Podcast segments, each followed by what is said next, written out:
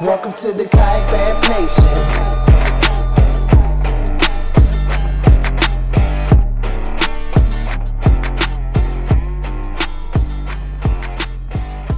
All right, what's up, everybody? Welcome to KBN Live.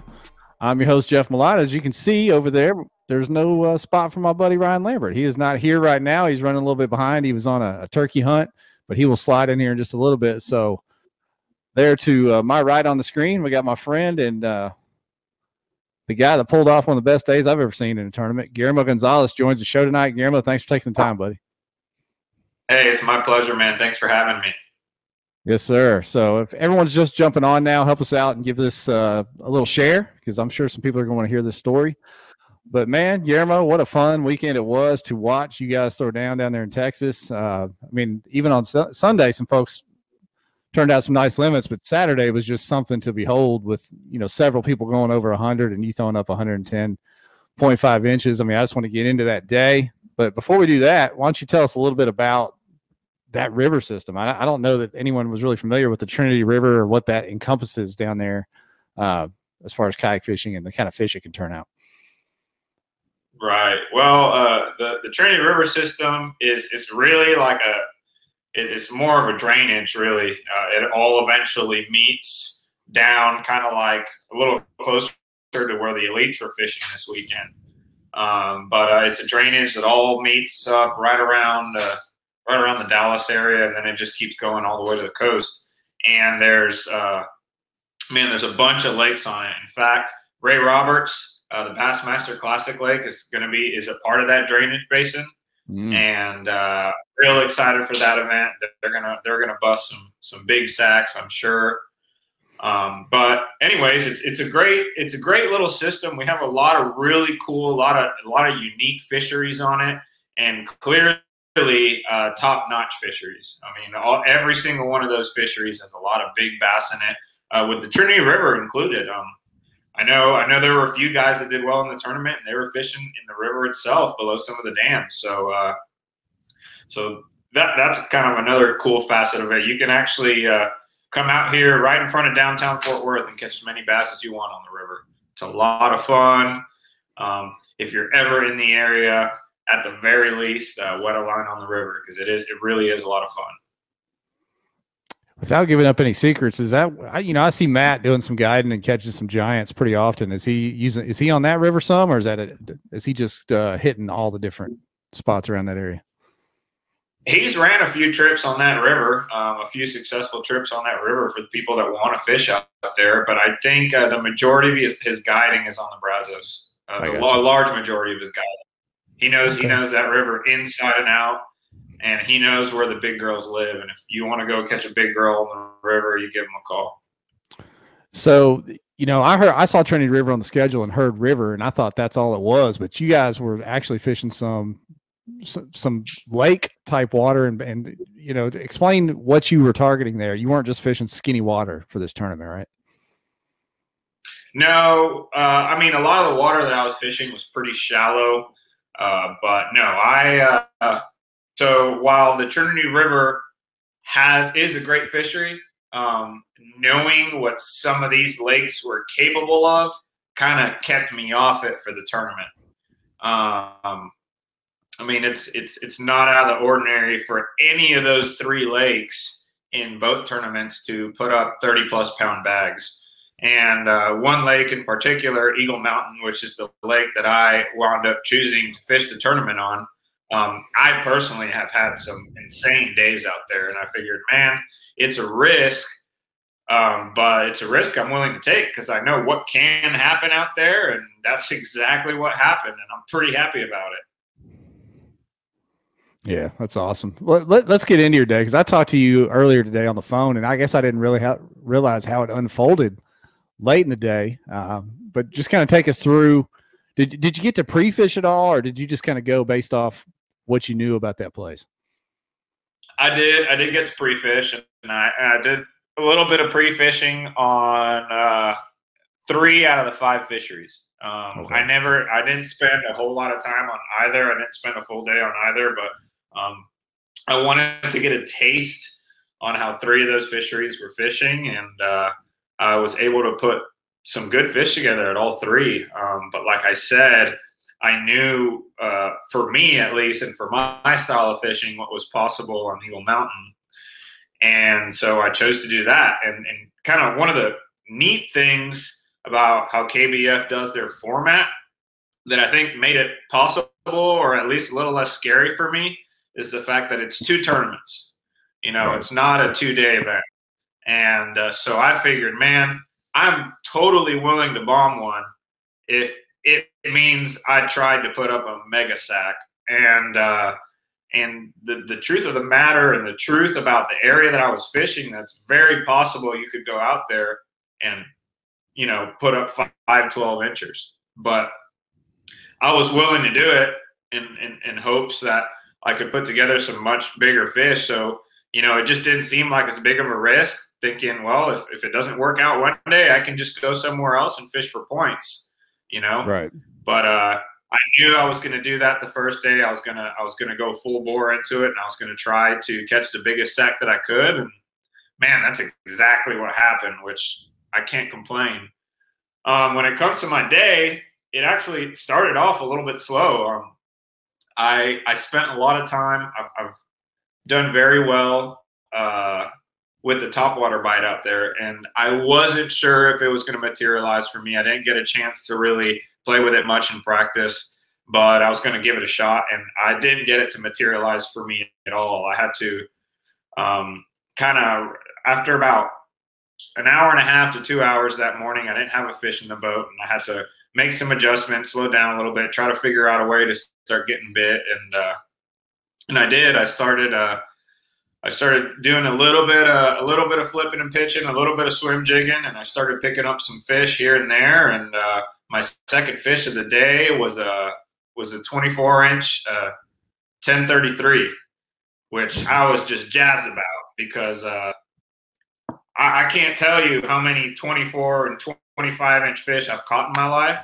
that I've put on my scale, and regardless of how big and how fat they looked, did not read 10 pounds on my scale. And for it to uh, for it to finally read 10 pounds on my scale, man, it it absolutely it made my year. Um, it was awesome, and I, I, couldn't be more jazzed about it, honestly. But uh, is that, is that her right there? I tried. I tried to find that's her, right there. That is. It, isn't she pretty?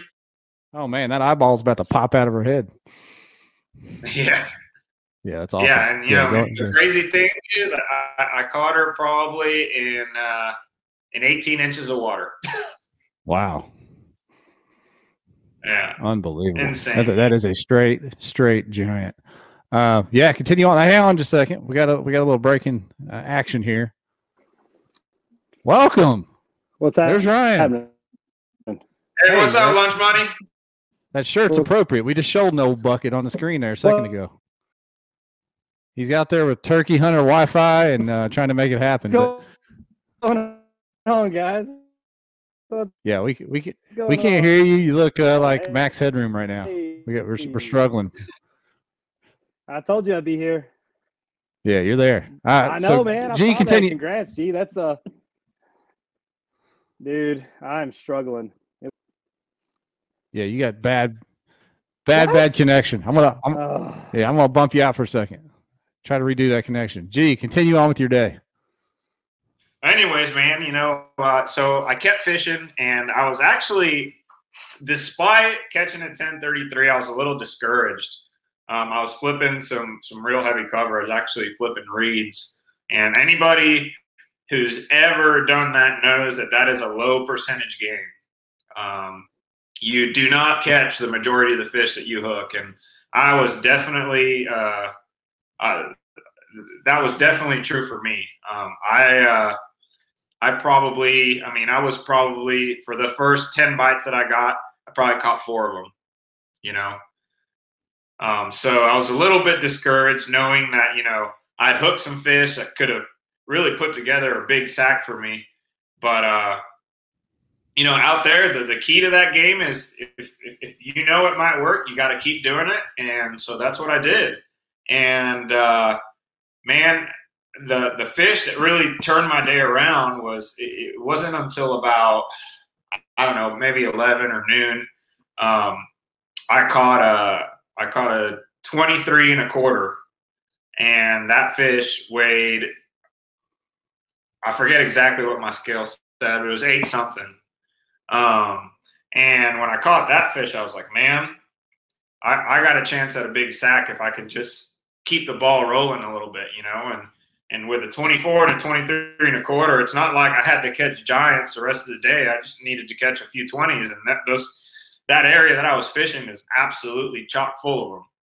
So I had a little confidence moving forward until uh, I checked the leaderboard.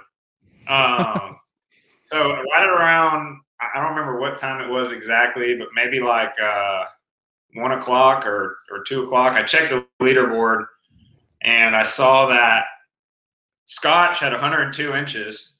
I think at that point when I checked, I had 101. I saw Scotch had 102, and, and here I am thinking, man, I'm doing, I'm, I'm killing it in this tournament, right? But the crazier thing was I saw that Jody had 109, and uh, him and I were actually in the same area, and uh, and and he was a pleasure to share the water with. I really enjoy that guy, by the way. A great guy, definitely one of the greats in our sports, and an even better person. But anyways, I saw that he had 109 inches. So at that point, I was thinking, man, you know, I it it only take one little cull for me to get ahead of Matt. But dad, gummit, I don't know if I can get ahead of Jody. That's insane. Nonetheless, I knew what the area was capable of, and I wasn't going to discredit it. I kept fishing hard, and right there in, in, in about the last 30 minutes, um, I hit a scrape of fish. Um, and for those that aren't familiar, basically what that means it's, it's, it's fish that are wadded up and cover in one spot. And I caught like six or seven fish in a row, back to back to back to back to back, and uh, one of them was a 22 and three quarter, and the other one was a 21 something. And uh, that the first one was actually that 21 and uh,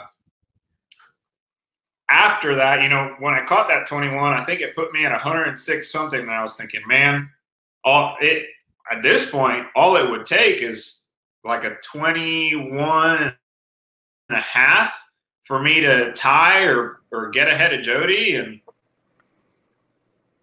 it wasn't probably 30 seconds after thinking that um, I flip my bait to a patch and I come to lift it out, and I watch a freaking toad come up and eat my bait. And at that point, I'm thinking, did I just see what I think I saw? Did I just see? I mean, it's like time stood still.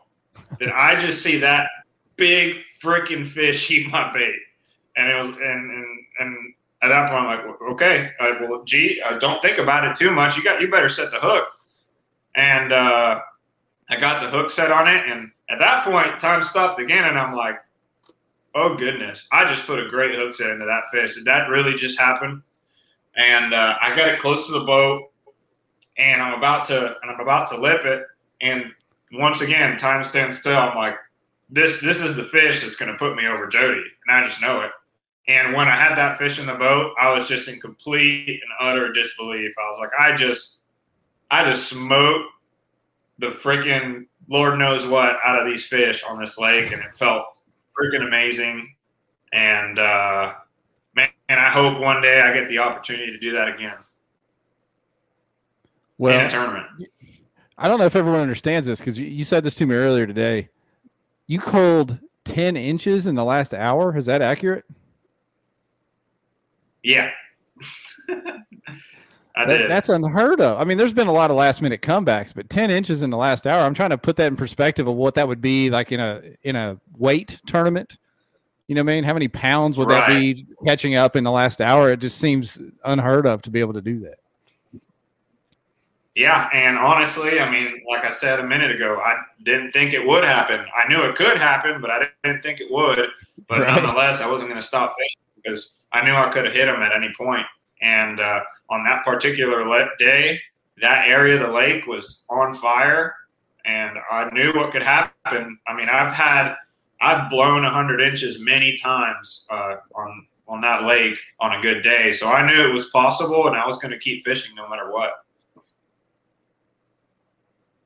Unreal. I, I think we got Ryan back. I don't know uh, if he can hear us. He looks frozen up there, but I, I hope he can hear us and I hope he can talk. Can you hear us, Ryan? Blink twice. I'm going to share this picture. I don't think we'd be doing Jody. I don't think we'd be doing Jody any justice if we didn't show his 25 incher. That's a, that's a oh, monster. Oh yeah, well. absolutely insane. So absolutely insane. And you know, I'm sure Jody. He's such a great sport and a great angler. How did that conversation go after the fact? When I bet, I bet you know, like you said, you didn't think you were going to catch him. He probably didn't think he was going to get caught. So how how'd that combo go with the weigh-in, or after the fact? Well, uh, I actually, you know, honestly, the the first thing that I could I don't know, of, man. It's spotty on my actually, end. How does it sound on your end? It's it's choppy. It's a little choppy. But uh anyways, really what I was saying is yeah, go ahead. Um, it didn't take to the weigh-in to, to see him. I actually saw him at the because we were fishing the same area. Oh, yeah, and, that's right. Uh, and, and knowing knowing that that I had beat him or that I, at least I thought I had beat him. I, I didn't know if he, he culled, but I was pretty sure he had him because I think Fishing Chaos doesn't shut off the leaderboard. Um, but anyways, uh, the first thing I did was uh, I got off the water, I parked my boat, and I ran up to him and I gave him a big hug and I said, "Dude, heck of a day. I'm sorry, man." And he and he looked at me and and he hugged me back and he said, "Dude, like I I got no complaints about today. I'm glad you beat me, man. I mean, if you're if, you're gonna get beat, you might as well get beat that way, and and that I think speaks uh, that speaks volumes about who Jody is as a competitor. And uh, I'll tell you what, I'll share I'll share any spot with him any day. He can come fish with me whenever he wants. Yeah, and I think a few days before uh, the tournament, there was a picture that surfaced of y'all playing guitar together. So it was meant to be. Oh yeah, for sure. uh, Dale sure, Griffin. Said, yeah. Uh, Dale Griffin said the leaderboard not shutting off was great for people to be able to watch both days. That's true. There's something to be said for that. I know that builds a little drama when you turn it off, but it's nice to be able to follow it. So let's see here. I'm trying to get caught up on some of the comments. Uh, Richard Millard said, "Did they put the second place guy on suicide watch?" no, we just talked about that. Jody was a good sport, and Jody's won his fair share of tournaments, so I'm sure he was mentally okay with uh, taking the L on this one. I mean, you can't be mad about 109 inches, regardless of the outcome. And that man wasn't wasn't even a little bit mad. no, not not a bit. If anyone has any more specific questions for for Guillermo, throw them in the comments, and I'll throw them up on the screen. Let me ask you this: You said something about fishing chaos on the leaderboard. Was this your first time using it, or have you used that app before? Uh, this was. I think if you go to Texas, you got to kind of expect Guillermo Scotch or Joseph to take your money at some point. Yeah, it's pretty much a given. Uh, so, so first time out, what do you think of using it? Uh, you know, I uh, I was pretty impressed with it. Uh, it's certainly different from uh, iAngler or Tourney X, but uh, uh, once I kind of got the hang of it, uh, everything went real smoothly, and I overall I was pretty happy with it, for sure.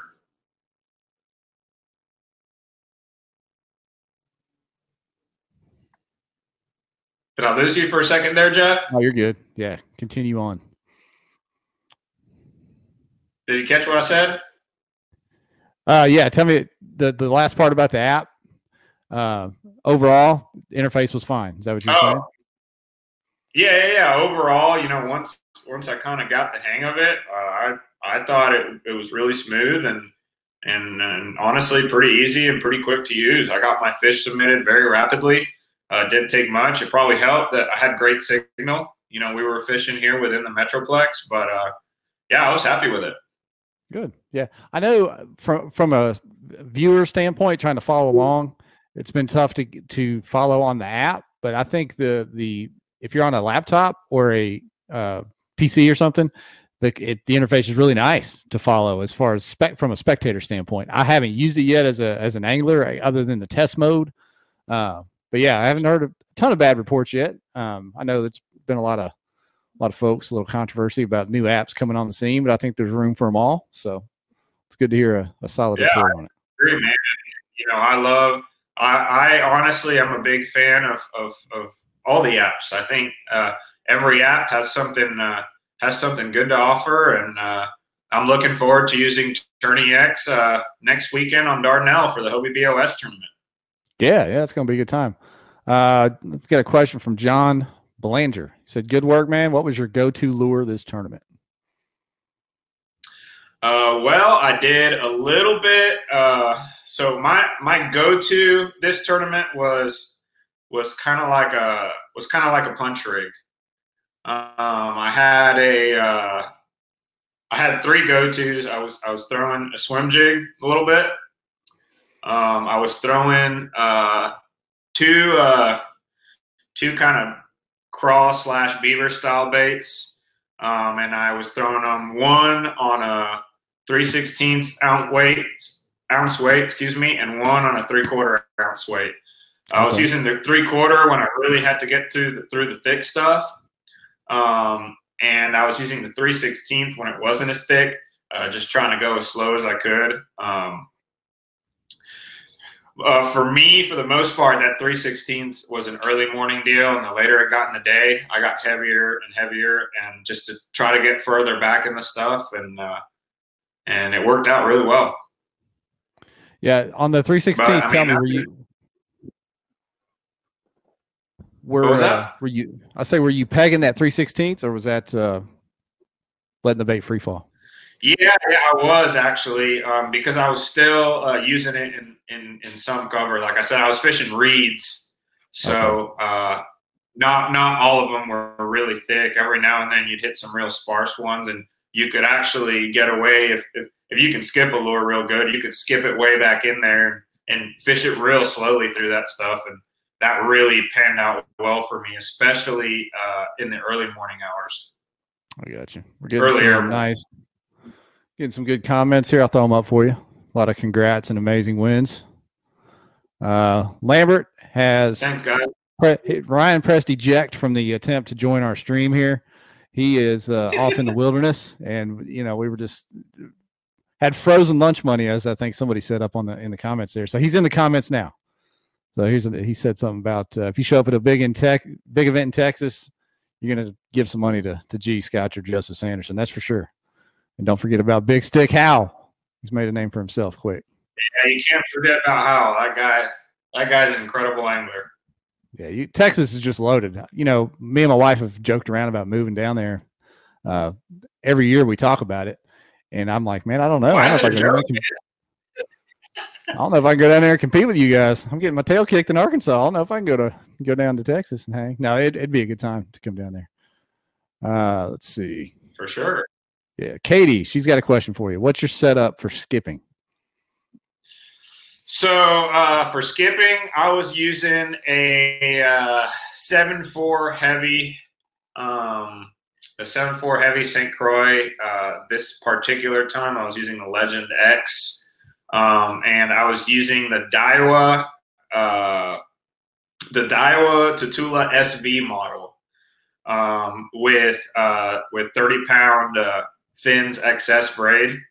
And the, the the cool thing about those Daiwa Tatula reels, the X, SV models, is they're made with a little bit of a shallower spool, and man, it makes it real easy to skip. And if you pick a real flat-sided uh, cross style bait or a real flat-sided beaver style bait, uh, it's really easy to skip back there. And it, it does take a little practice, but just like anything, the more you practice, the better you get at it. And uh, I'll tell you what, I mean, it really helped me a lot to be able to skip it as far back in there as I could. Doesn't mean that every now and then I didn't hit a reed dead on backlash my reel, but you know Yeah. that's just part of it. Yeah, if you ain't cat pawing a lure every once in a while on a tree limb, then you're not doing it right. Exactly. Uh, Clifton, or should I say Cliff Allen, aka Clifton. Don't give away too much, G. Uh, Scott Syme, how many rods do you typically take with you? Are you a minimalist or are you loading the boat? Oh well, man. You know honestly, if I got a ton of rods in my boat, it means I don't have anything figured out. So usually, I mean, I'd say a regular tournament load for me is between uh, between nine and twelve. Um, if I really got them figured out, I'll have as few as five or six, but rarely do I have that few rods. Yeah, rather rather need it, not have it than, or what's what's the saying? Have it, not Yeah, need yeah, it. Need, need it, not have it. Is that it? I'll get it right one of, one of these times. I'm the same way. I like. I like. yeah, it's in the truck or at the house. It doesn't do you much good. Uh, keep firing those questions all, at us, man. folks. If you got them, uh, great interview with Guillermo. Be able to pick his brain. What do we got here? One more question from Richard Millard. What depth and water temp were the big girls at? I think you heard Guillermo say that he caught that that big one in 18 inches, right? Yeah, I caught them all. I mean, almost everything that I caught, I caught between right, right around 18 inches. Um, with the water level, that's that's where the cover was at, and uh, my water temps were um, the surface temp in the morning was reading about 61 and a half, and by the end of the day, it was reading about 67. So if I had to guess, most of the lake was probably right around 62 to 64 degrees, and there were some fish on beds. Actually, on the first day, I did catch a bed fish. I fished for him for about 30 minutes, and I caught it. Um, but uh, but overall, I was I was mainly blind fishing, and it's very possible that some of those big girls that I caught might have might have been sitting on a bed. Um, but it's it's there's no real way of knowing really. Some of them had some bloody tails, and but uh, and they looked to be pre-spawn. They looked like they hadn't laid their eggs yet but you, you really never know. Some of those fish can spawn and, and put the feed bags on and get fat again real quick. How how long does the spawn go on down there in Texas? I guess we, you know DFW is really not as far south as you think it is. So, I mean, the spawn doesn't kick off quite as early as you as you imagine down in deep South Texas, right? Yeah, yeah, you know the spawn in East Texas tends to keep kick off. You know, typically it really varies. This year it kicked off a little later because of that big freeze, but um, starts to the really start thinking about it right there in late February. And, and on some lakes, on on uh, on warm weeks, they'll even start spawning in late February. But typically, um, East Texas, you're looking at mid March, and as you move west, you know, out west we kind of have some cooler nights, so it takes it takes a little longer. And these lakes are a little further west, and these fish out west, uh, if I had to guess, they probably started spawning about three weeks ago. Um, and we're kind of in the heat of it right now. And honestly, I mean, I've caught fish on beds, especially on Lake Fork, all the way into late May. Um, so while there's very few fish spawning at that time, there are some late bloomers that move up and spawn as, as far late as May. But usually by about the first full, full moon in April, usually marks the absolute heat of the spawn here in North Texas. Gotcha. Awesome. Well, speaking of uh, spawn time, the next event I think on your schedule is Dardanelle, and it's about ready to to happen over there. Uh, I know you're looking forward to that one, right? Oh man, I can't tell you how much I'm looking forward to that one. You know, last year we hit it in September, and I really enjoyed fishing it in September, and I can't imagine how much I'm going to enjoy fishing it in April. I mean, I think it's going to be a lot of fun. I think a lot of good fish are going to get caught. You know, I think we're going to see some sacks, and I hope I'm one of them. Uh, Ryan's got a question for you. Did you fish around Cody at all? He said, "How good does Cody look fishing from that PA?" I don't know if you saw him out on the water. You know. I didn't fish around him at all, but I did see a picture of him, and uh, and he looked like Cody doing Cody things. Uh, the picture that I saw, he was holding about a, I don't know, it looked like a six and a half pounder or something. So nothing out of the ordinary. uh, Ryan's apologizing. He said his cabin has Arkansas level Wi-Fi. My Wi-Fi is going fine here in Arkansas, and it's even storming outside or trying to. So we're hanging tough tonight. Um, Hey Ryan, Yeah. I hope those, uh, I hope their turkeys are gobbling. that's right, man. I hope they're He's out there gobbling for y'all. So, speaking of uh, Dardanelle, last little bit of this conversation, we've got a, a bonus guest, a little special guest. We're going to slide in on you guys. Welcome to the show, AJ, Hobie BOS tournament director. That's his whole title tonight. What's up, G? What's, What's up, up, my man? How's How it you going, guys doing man? It's tonight? good to see you. Good to see you too, man. Congratulations. well. For next week for this week, actually, for this weekend. Well, that's that's what we're here talking about, man. It is tournament week, and uh, you know you don't have to worry about this because you registered weeks and weeks ago. Uh, but uh, some of these folks are uh, are still waiting to slide in for uh, the last 48 hours of registration. But man, we got 90, I think 91 anglers registered right now. So uh, you know, I, I still think we'll see 20 to 40 more people over the next couple days, and uh, it's going to be a good event, man. I'm. It feels like forever since Broken Bow. I'm excited to uh, get this thing rolling and uh, you know get the get it back going. I mean, we pretty much go one every three to four weeks for the rest of the season now. So it is. Uh, it's uh, it's coming quick. Yeah, man. And AJ, are you proud of me, dude? I signed up like two weeks ago. I am, man. I'm proud. I feel like some people have uh, personally let me guilt them into signing up much earlier than they would prefer to, but um, I, I, I appreciate it. And you know, well, you know, there's also been some people where I've had to remind literally like 10 minutes before registration closes. Um, you know, so it makes it goes both ways. But you know, I, I- feel like this is the perfect platform to talk about this. Um, before we transition Ah. to Dar- to Dardanelle, this is y- Jeff. You've seen a little bit of it in the group message, but you know, I'm going to talk about registering for tournaments and Ah, let's go. you know i feel like everybody's got their own situation and i completely understand if somebody really does need to wait until a certain day for registration but what i always find watching people's feeds listening to people talk is the very last thing that people do is register for a tournament. They buy their license they get their lodging they make all of their plans and then literally like a day or two before registration closes they sign up. And every event whether it's bass or kbf there's always this big push right at the end of registration for people to sign up. But what i would love to see um, is if people transition to registering maybe a week or two earlier. Maybe register is like the first thing that you do for an event. Because here's the thing like we all get excited when we see an event with certain names. We all get excited when we see that event eclipse eclipse 100 um, you know those are things that like people get excited about and you'll see that um, but you won't see it until like the, the day before. So like if we had 100 people signed up by last friday this week would have been nut. This weekend people would have been like talking about it and going crazy. So i feel like we could do better at promoting and registering for our own events just by sliding in there a little bit earlier and you know get get at it. So um, that's my request uh, to, to you guys is maybe just for me and other directors out there get into your events a little bit earlier help people get excited about it quicker and we can probably end up having larger events um, if we all kind of do that thing so um, that's my soapbox and uh, yeah y- y'all be careful now steve fields is pushing for more money for later later registration so um, if we if we end up uh, having to go that route we'll we'll we'll, we'll remember this conversation yeah. uh, but no, I, I get it. Everybody's got their own situation. I'm just happy that y'all want to come out and fish with us.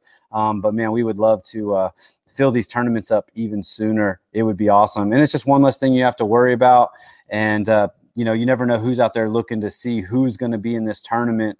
Um, it gets them motivated to go too. So appreciate everybody that signs up early. Uh, Kate Fields is like the first person to get in every event. Appreciate Kate. Um, and then, like you said, Ryan signed up like three days earlier than he normally would. Guillermo was like two weeks earlier. Mhm. Jeff got in there. I mean, it's been it's been special uh, watching people, uh, you know, get in there a little earlier than they normally would. I'm excited, man. It's I'm ready to get this thing rolling. Uh, I leave Wednesday, uh, or no, I'm sorry, Thursday. Um, I'll be making the trip in one day from from home here in Tennessee, and we'll be getting things set up on Friday and uh, rolling rolling out the red carpet for you guys on uh, Lake Dardanelle State Park um, in Russellville. Awesome. It's going to be a good time, man. The lake's about to turn just right. There was a local event down there this last Saturday, a Central Arkansas event. Took uh, 88 to win it. A lot of fish caught, and they were just getting right. The fish are trying to move. Uh, so I think it's going to be a good time this weekend. Uh, one of my favorite commenters, Taylor Howe. Did you see what she put up in there? Oh yeah, Trying to scope out. Do you think? Do you think there's any of that? You think people try to try to see who's in it before they drop their money? Or are they just uh, heavy procrastinators? What do you think there? I'll let I'll I let don't know. I G speak on that. I see the big games. Yeah, that's right. Well, and like for me, I, I used to get motivated when we got to certain numbers because then you start talking about different dollar amounts, different payment amounts. Like you start thinking about like real stuff. Like, you know, Brian won like ninety two hundred dollars because 175 people rolled up to Lake Seminole to start this season. Um, you know, if we were sitting at 130, 140 right now, people there would be a different level of excitement. Now we might still get there. Um, we're definitely going to get there in a few events later this year. I got my man Vinny over in North Carolina already pumping up Lake Hartwell. He's concerned that it's going to cap out at 200, which is our max. And so he's going ahead and getting his uh, crew in that region to sign up early because he wants to make sure Queen City represents like they always do. And so, I mean, we'll see how that goes, but there's already 31 signed up for that event, and it's not until mid May. So, I mean, it's, and I think we've been getting four or five a week, um, you know, just since we start opened it up uh, just a couple weeks ago. So it's been, it's been, um, you know, we're not releasing all of our events to register right out the gate. So, you know, we don't put them all out there and, and, you know, want everybody to have to shell out $260, um, you know, immediately for all these events like the, you know, professional um, fishermen have to do. I mean, they have to pay for all of their events up front in a lot of series. Um, and some of these, uh, like BFLs and other events like that, they have a registration date that's way earlier. Um, in most cases, it might not be BFLs, but some of those other big events have registration dates that are months out and they're fill full. Um, so you know who you're fishing against and, and, and all of that stuff. But we, you know, we used to like literally take registration at Friday at five o'clock, and that puts so much extra on our directors. Um, and so we're we're moving ours back a little bit, and you know, appreciate people signing up early. We really do. It gets me excited knowing we're rolling into a bigger event. Uh, and and like G said, he he gets excited seeing certain names and seeing certain numbers, so he can start figuring out, um, you know, what that check's going to look like if all things go the way that he's planning on. So that's my that's my two cents on it. Yeah. What do, what do you guys think about? I mean, I, I've always been a procrastinator, no doubt about it, for a few reasons. But do you think that there's real momentum there? Like you said, AJ, when people do see the bigger numbers early, they get a little bit of FOMO, like they don't want to miss out on that when they see a hundred and some odd people, you know, two weeks out from an event. It makes even more people sign up. It kind of snowballs. Does that really happen? I mean, I personally think it does. Um, when I sit there and watch, you know, because you see things like Seminole, and it just you don't really know why someone registers or when they do. But man, when we had when we went into the weekend like plus hundred on Seminole, like every day before registration closed off, we were adding like ten or fifteen people, and it just like the excitement. Everybody was buzzing, man. It was crazy, you know. And, and I think that that that is contagious. People um, can feed off of that, and you know whether people are watching these lives or watching the, the facebook pages a lot of times people get on that tourney x page and look at those numbers and there's just something about some you know an event uh, having three digits on it once it once it gets to 100 people kind of get jacked up on it and i just i think that people know that's when payouts kind of I mean, it's not like they change drastically because you know it's the difference of a 90 versus 110 is the difference of you know 20 more entry fees. But like, you just it just has that feel um, that you're in a certain level of event, and it gets. I do. I think you know, especially in an area like you guys are, are in in Arkansas and North Texas, Oklahoma. Like, there's so many kayak anglers in that region, and those guys might be on the fence, or they might be like waiting to see if they get that Friday off or something. And you know, they might push a little harder on the on the wifey if they see that this is a big one, um, as opposed to it it just being like a 70 or 80 person tournament. Um, so you know, on the flip side of that, with points, people were people were kind of uh, like they were Keep, looking keep it low, keep it down. yeah, they were looking at uh, Watts Bar thinking they could sneak in some points, and then all of a sudden we messed around and had 90 in that event too in the Yeah. frigid cold. Um, and so I see that playing both ways, but this early in the season, everything's still up for grabs. I mean, you know, really like there's a couple anglers that have had really, really like two really good finishes. There isn't anybody that's had like three really good finishes, but like the whole season is is up for grabs as far as qualifying and getting those points that you need. Um, and, and I just think that like there's no reason to be kind of worried about that right now. There's going to be plenty of other events to steal some points in. You know, we're not even halfway through this season, so we've only had three of of ten events. So plenty of time. Uh, I know Jeff's trying to get qualified this year. He's trying to come to Alabama. I know I know G's doing everything he can do to to to make things happen. And uh, you know, he's what two years in a row at the TOCG. So you're trying to make it three. Yep, great every time. Man, I'm all in on trying to make it this year, AJ. Got off to a good start at Broken Bow. I just got to keep the momentum going. Yeah, we uh, you know, Lambert's not on here. He's he's uh he likes to talk about how much he's going to go back to back on fools uh, for these uh, for the tournament champions, be the first back to back winner. So yeah, I'll, I'll go ahead and, and and light that fire since he's not in here. But he's he's made that very clear in a in a couple uh, different live and personal settings that that's his goal. So um, I think I think people are might be motivated at the opportunity to make sure that he doesn't do that. So, yeah. hey, you, you, know, it's funny how things change. He said he was never coming back to Arkansas, and that son of a gun signed up early for Dardanelle, and here here he comes. So, you know, I, I, I think that this tournament sets up, um, you know, pretty pretty well for him. Um, you know, it's definitely a different fishery than um, our previous visit to Ouachita for the first TOC. Um, a lot of river um, opportunities. Uh, he has definitely shown that that you put him on a river system with some grass, and um, he's going to make things happen. Um, that really really hits his strong suits. Um, and and so I think that uh, you know it's good that he's coming out. I know he's got a wild work week, but um, it's it's an opportunity for folks out in that part of the country that don't get too much of an opportunity to uh, to to to give them a little bit on and off the water, uh, a chance to to show them what's up out there. So, yeah, uh, I, you know, there's going to be some great anglers in this event, and that's the thing. You know, all these Hobie events, man, people show out. You know, Drew won last year. Drew won Angler of the Year in our series. Um, Drew's going to be um, tough to beat. Uh, you know, G is definitely come right. You know, that's the thing in our sport that we don't talk about as much is momentum you know, G and Scotch are two amazing anglers from Texas, and they're both riding some serious momentum. And if you don't think that Jody takes 109 inches in a second place finish in Texas and rides that momentum into this event that he actually got third in last year, um, y'all got another thing coming too. So, uh, you know, I talked to Ron Champion Ron today. Ron's on his way out there. I mean, there are uh, Jay Wallen's going to be there. I mean, you can go down the list, man. Like every angler that's past, present, whatever, we're we're gonna be watching y'all do it out on uh, on Dardanelle, and it's going to be a lot of fun to see what that fishery can show out this week. Yeah, I'm, you know, I'm biased to Arkansas. Obviously, I live here, but I think Arkansas is a great central location because you got you know the folks from Tennessee and Alabama on that side, the folks from Texas on the other side, uh, Missouri to the north, Louisiana to the south it's a great central place to have events like this. So we're sure thankful you guys came back to Dardanelle.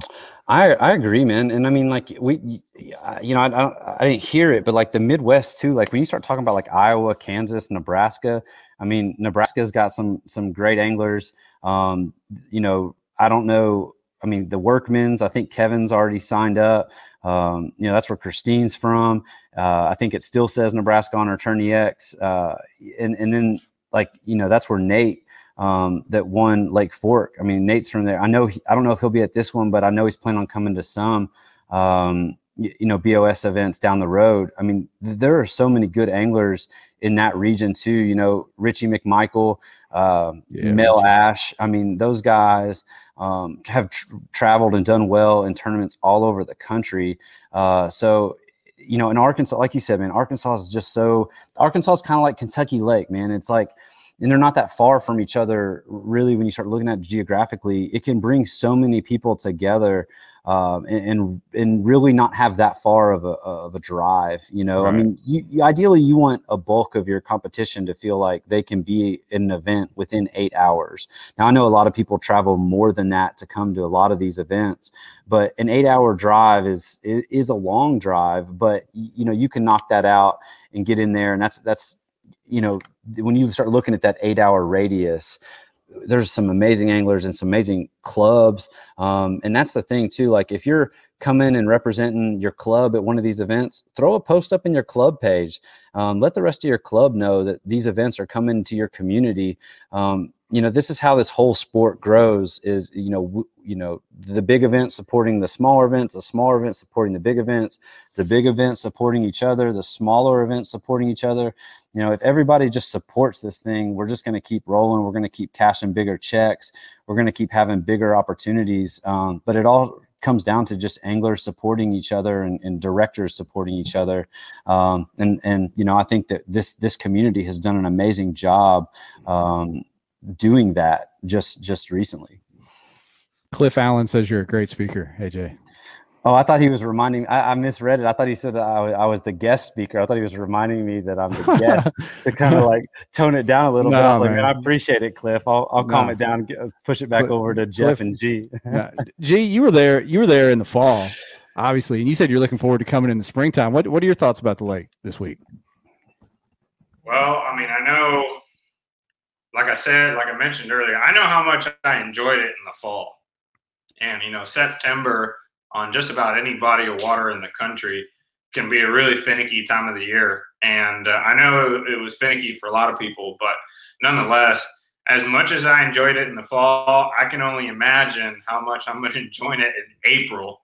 Uh, I think it's going to be fantastic. I think a lot of fish are going to get caught. Um, and I think it's going to be a really exciting tournament. I think the numbers are going to be a little tighter than they usually are, and uh, I think that makes it exciting for everyone, spectators and anglers alike. So I'm really looking forward to it, and uh, yeah, I can't wait to get out there. I should be I should be rolling over there uh, sometime tomorrow. And uh, just so you know, for everyone coming, Arkansas did lift their mask mandate, and there's some capacity restrictions lifted, so people can kind of get out and about a little bit and uh, go out to eat, enjoy each other's company in Russellville. Some. I don't. I, is there going to be any kind of live meeting or live meetup uh, officially other than the top ten, AJ, for this one, or is it still going to be drive through? yeah, so I will say on Thursday night, um, Cody Prather has organized the kayak fishing fellowship at Dardanelle State Park. So um, if anybody wants to, you know, meet up and, and, be a part of that, that's a great opportunity for folks to get together. So um, you can check out the kayak fishing fellowship page on Facebook for the details on that. Um, on Friday, we're going to operate pretty much how we have been uh, since last um, June at Kentucky Lake. We are going to still do a drive through, but we do have the uh, state park area that is ours all weekend. So if folks, you know, when they get done with the drive through, if they want to kind of circle back and go hang out at the um, the tournament pavilion, there's a bunch of outdoor benches. They're all spaced apart. Um, it's a great place to hang out if you just want to hang out with your friends that you don't get to see very often. Um, definitely encourage that and just being safe. But um, as far as everything that we're going to do, and, and honestly, guys, I mean, it's probably going to last for the rest of the season because every state that we go to is different. Um, it's really difficult for us as directors to um, change every state we go to um, and how we operate the tournament, and then also change with the changes that are going to happen. I mean, there's already some states that have seen numbers kick back up, and they're talking about doing certain things to tighten things up again.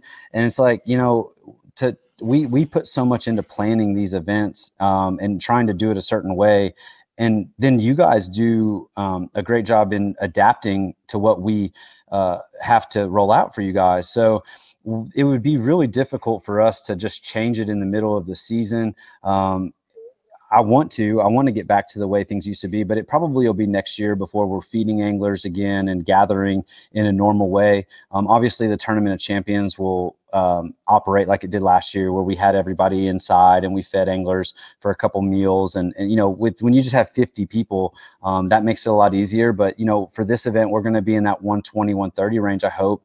But when we go to Sam Rayburn or we go to Lake Champlain or Hartwell, we could be dealing with a much larger crowd, and that changes not just the buildings that we've already reserved and booked for these events but it also changes maybe the the way that we have to handle that group. So um, there's just a lot of uh, logistics that are involved there, and it's honestly been a lot easier for us to operate this way.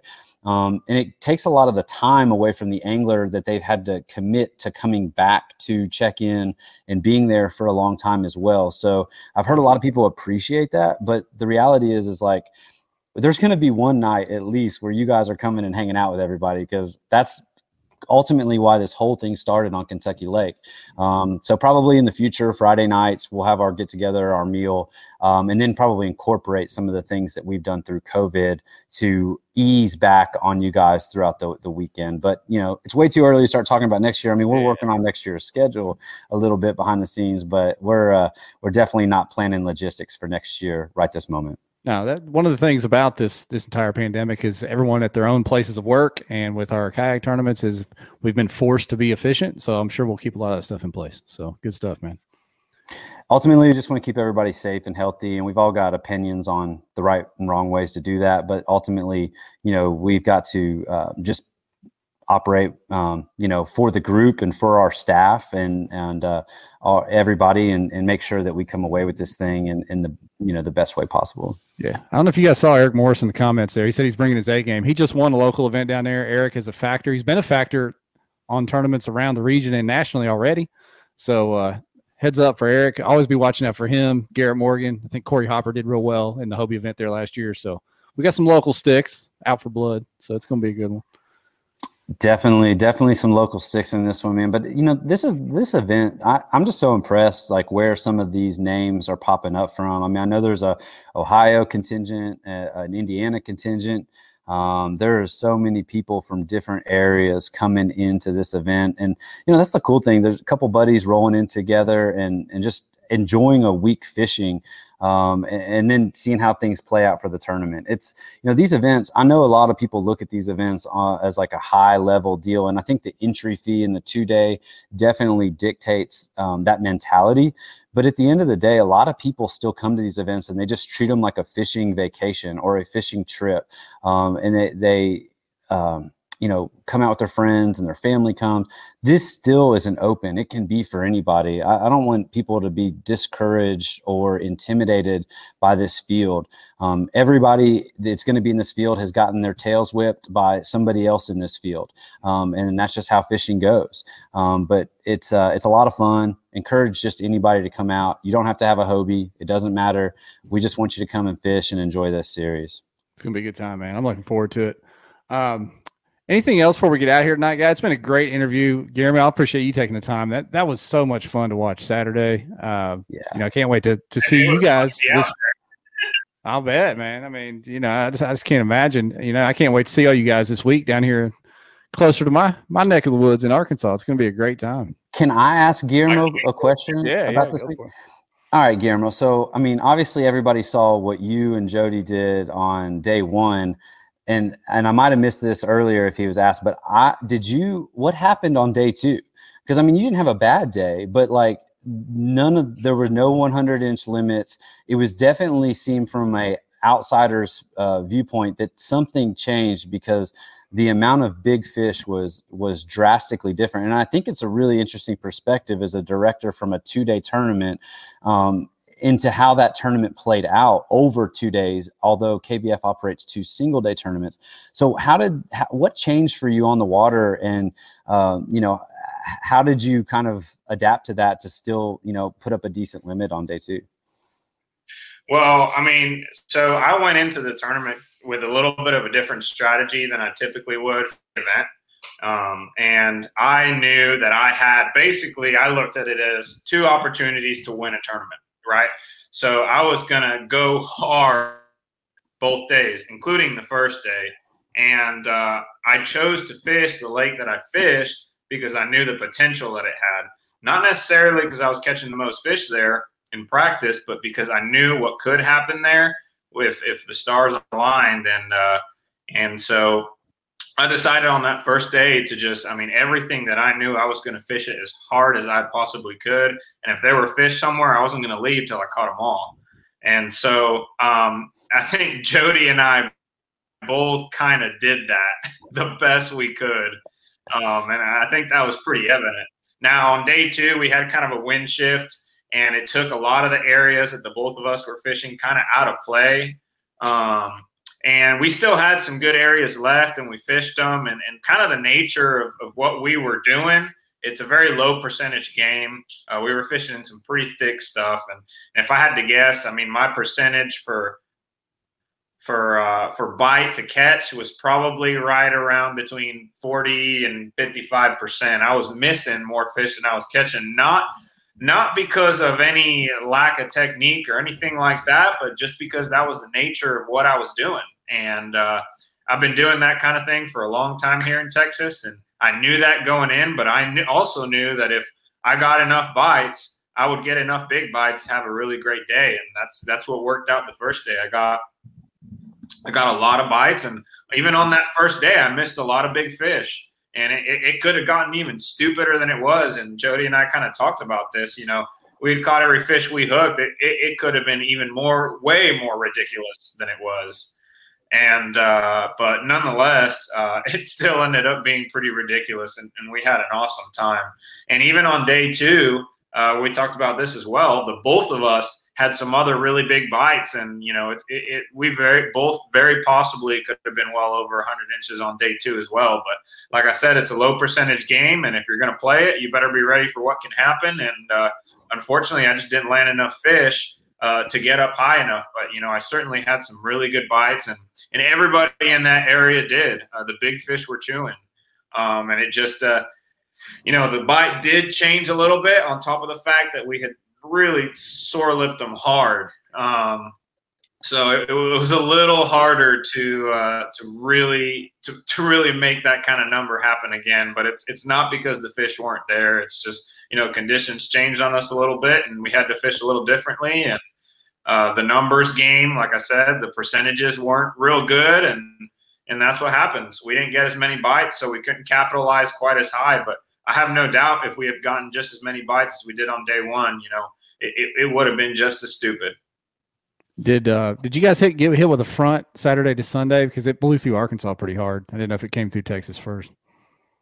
So it did hit. We uh, we had that north wind blowing pretty hard on Saturday, and uh, in my experience, you know, even if you have that first day of cold, the first night of cold weather during a cold front, the fishing usually stays pretty good until the wind shifts out of the south after the front hits. And that's exactly what happened. That even on that north wind kind of cooler day, the fish were still chewing really, really hard. And it wasn't until the wind shifted again out of the south and that front had already passed through that the bite kind of got a little bit tougher. I got you. Uh, we got another question before we wrap this thing up from Ryan No Signal Lambert. He's asking you to call your shot. Will you beat Matt on Possum Kingdom? Who's the biggest stick in Texas? Well, I'll tell you what. I, I have had some absolutely ridiculous days on Possum Kingdom, but I've never done it in the tournament. But I plan on doing it in this tournament. So heck yeah, Let's I'm go. gonna beat Scotch. Yes, sir. calling that shot. I like it. I'm gonna I'm gonna double down on that. Three days before that tournament, what about Sam Rayburn? Oh, the momentum. Who who you got on Sam Rayburn? Is that is that Joseph Sanderson's territory, or you think maybe some guy like Mike Jeff might show out on uh, on Sam Rayburn? I know I know Jeff's been known to do some things out there. Not Jeff. Oh yeah, for sure. Not me. Not me. I never even been there. You talking about you about about dreadlocks, right? I I should. I, have got I've got a few guys that I would put my money on, and it's really hard. It's really hard to bet against guys like Scotch. It's especially hard to bet against somebody like Joseph Sanderson on Rayburn. He's uh, I think of, of everybody in that tournament, he's got by far the most experience on that lake. I mean, by far. He knows it really well. He knows a lot of places you can catch him, especially at that time of year. I think that time of year really suits his strengths. I, if I had to say, I'd put my money on him. But uh, I'm also, you know, my other sleeper is is of course uh, Brian Howell. That guy knows how to catch them in this state, and I actually don't think he's ever fished Rayburn, but I bet he'll figure it out. He loves fishing that grass. Rayburn's got it right. More more than he could ever dream of. Yeah. well, that's people. A, that's the thing about you know Sam Rayburn is like a, a, lot of people haven't you know despite it being such a big name lake, um, a lot of people haven't spent a ton of time there. Even guys in Texas or surrounding, um, there hasn't been a lot of national tournament. I don't know if there's been any national tournaments that have gone there, but you know there's been some local clubs that have hammered it. Um, so I'm really excited to get down there in early June and see what that lake has to offer. Uh, but you know that's one of those things. Don't be intimidated to, to, drive down to Texas. And if you're already coming for the Bassmaster uh, event, I'm pretty sure that they don't start practice until Sunday. So you could fish both days of the Hobie BOS event and only miss one day of practice. You're still going to get more practice than half the people that are coming down there. Um, so you could double dip, have an awesome Texas trip, um, cash a couple big checks, and, and you know um, take advantage of, of all that. I, I, don't know. I mean, maybe like six, seven hours apart, maybe a little bit more, or is it closer than that? I don't even know if it's that far. If I looked at it on the map right, because it's Rayburn's only seven hours from me. Say, say that one more time. How far? How far is PK from Sam Rayburn? Like five, six guess, hours. It's right at about five and a half hours. Oh yeah. That's so easy. I mean, and and uh, one note one note about Rayburn, and, and this for those of y'all that are kind of thinking about fishing it. I'm going to tell you right now why I think if you're thinking about fishing it, you should just go ahead and sign up.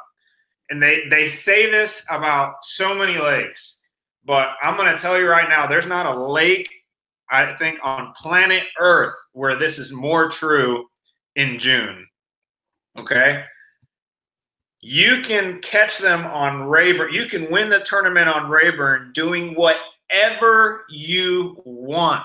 You can find a place on Rayburn where you can win doing that. I mean, if you have a strength that you just have tons of confidence in, I'm telling you, bring that bring that one rod that you know you're going to catch them on to Rayburn and, and figure out where you're going to catch them, and you will probably catch them doing that. So bring your confidence, bring your strengths, and I'm telling you, you will find a way to have a good day on Rayburn because that lake is absolutely downright incredible. It has so much to offer, every kind of cover you can possibly imagine. Deep, shallow will play, top water will play, everything's going to play. And uh, I'm really excited to see and, and and I'm really looking forward to hearing about how many different ways the top 10 caught him because I'm telling you right now, everybody's going to be doing something different. That's awesome. I'm, I'm yeah, excited to make that trip. A lot of times, a lot of times we hit those uh, big name bass factories early in the season, and traditional tournaments. Uh, we don't get the weather that we uh, hope that we get when we schedule something six, seven, eight months out. So um, to be in June, it should be very consistent. We might be dodging some storms and some heat, but I mean, the fish are going to be chewing. Uh, that'll be a fun event, but we can't get there until we knock out Hartwell and Dardanelle this week, and we can't wait to uh, to get into that. I'll be posting into some some results into the KBN page like normal. Thanks for uh, sharing that space with me as I promote uh, you know these anglers that you guys uh, you know have this audience for on KBN. So uh, thanks to that, and thanks for the time tonight, and uh, also just another congratulations to G and Scotch for uh, for two big wins in Texas this past weekend.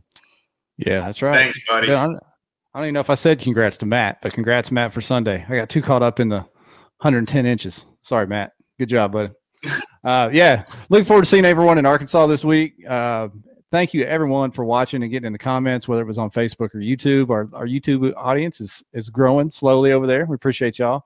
And of course, everyone that's catching us on the audio podcast later, we appreciate you guys a ton.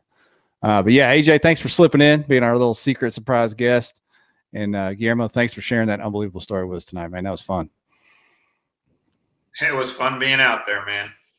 Yeah, all right, we're gonna wrap this thing up. We will see y'all next Monday, hopefully with the the Hobie BOS winner.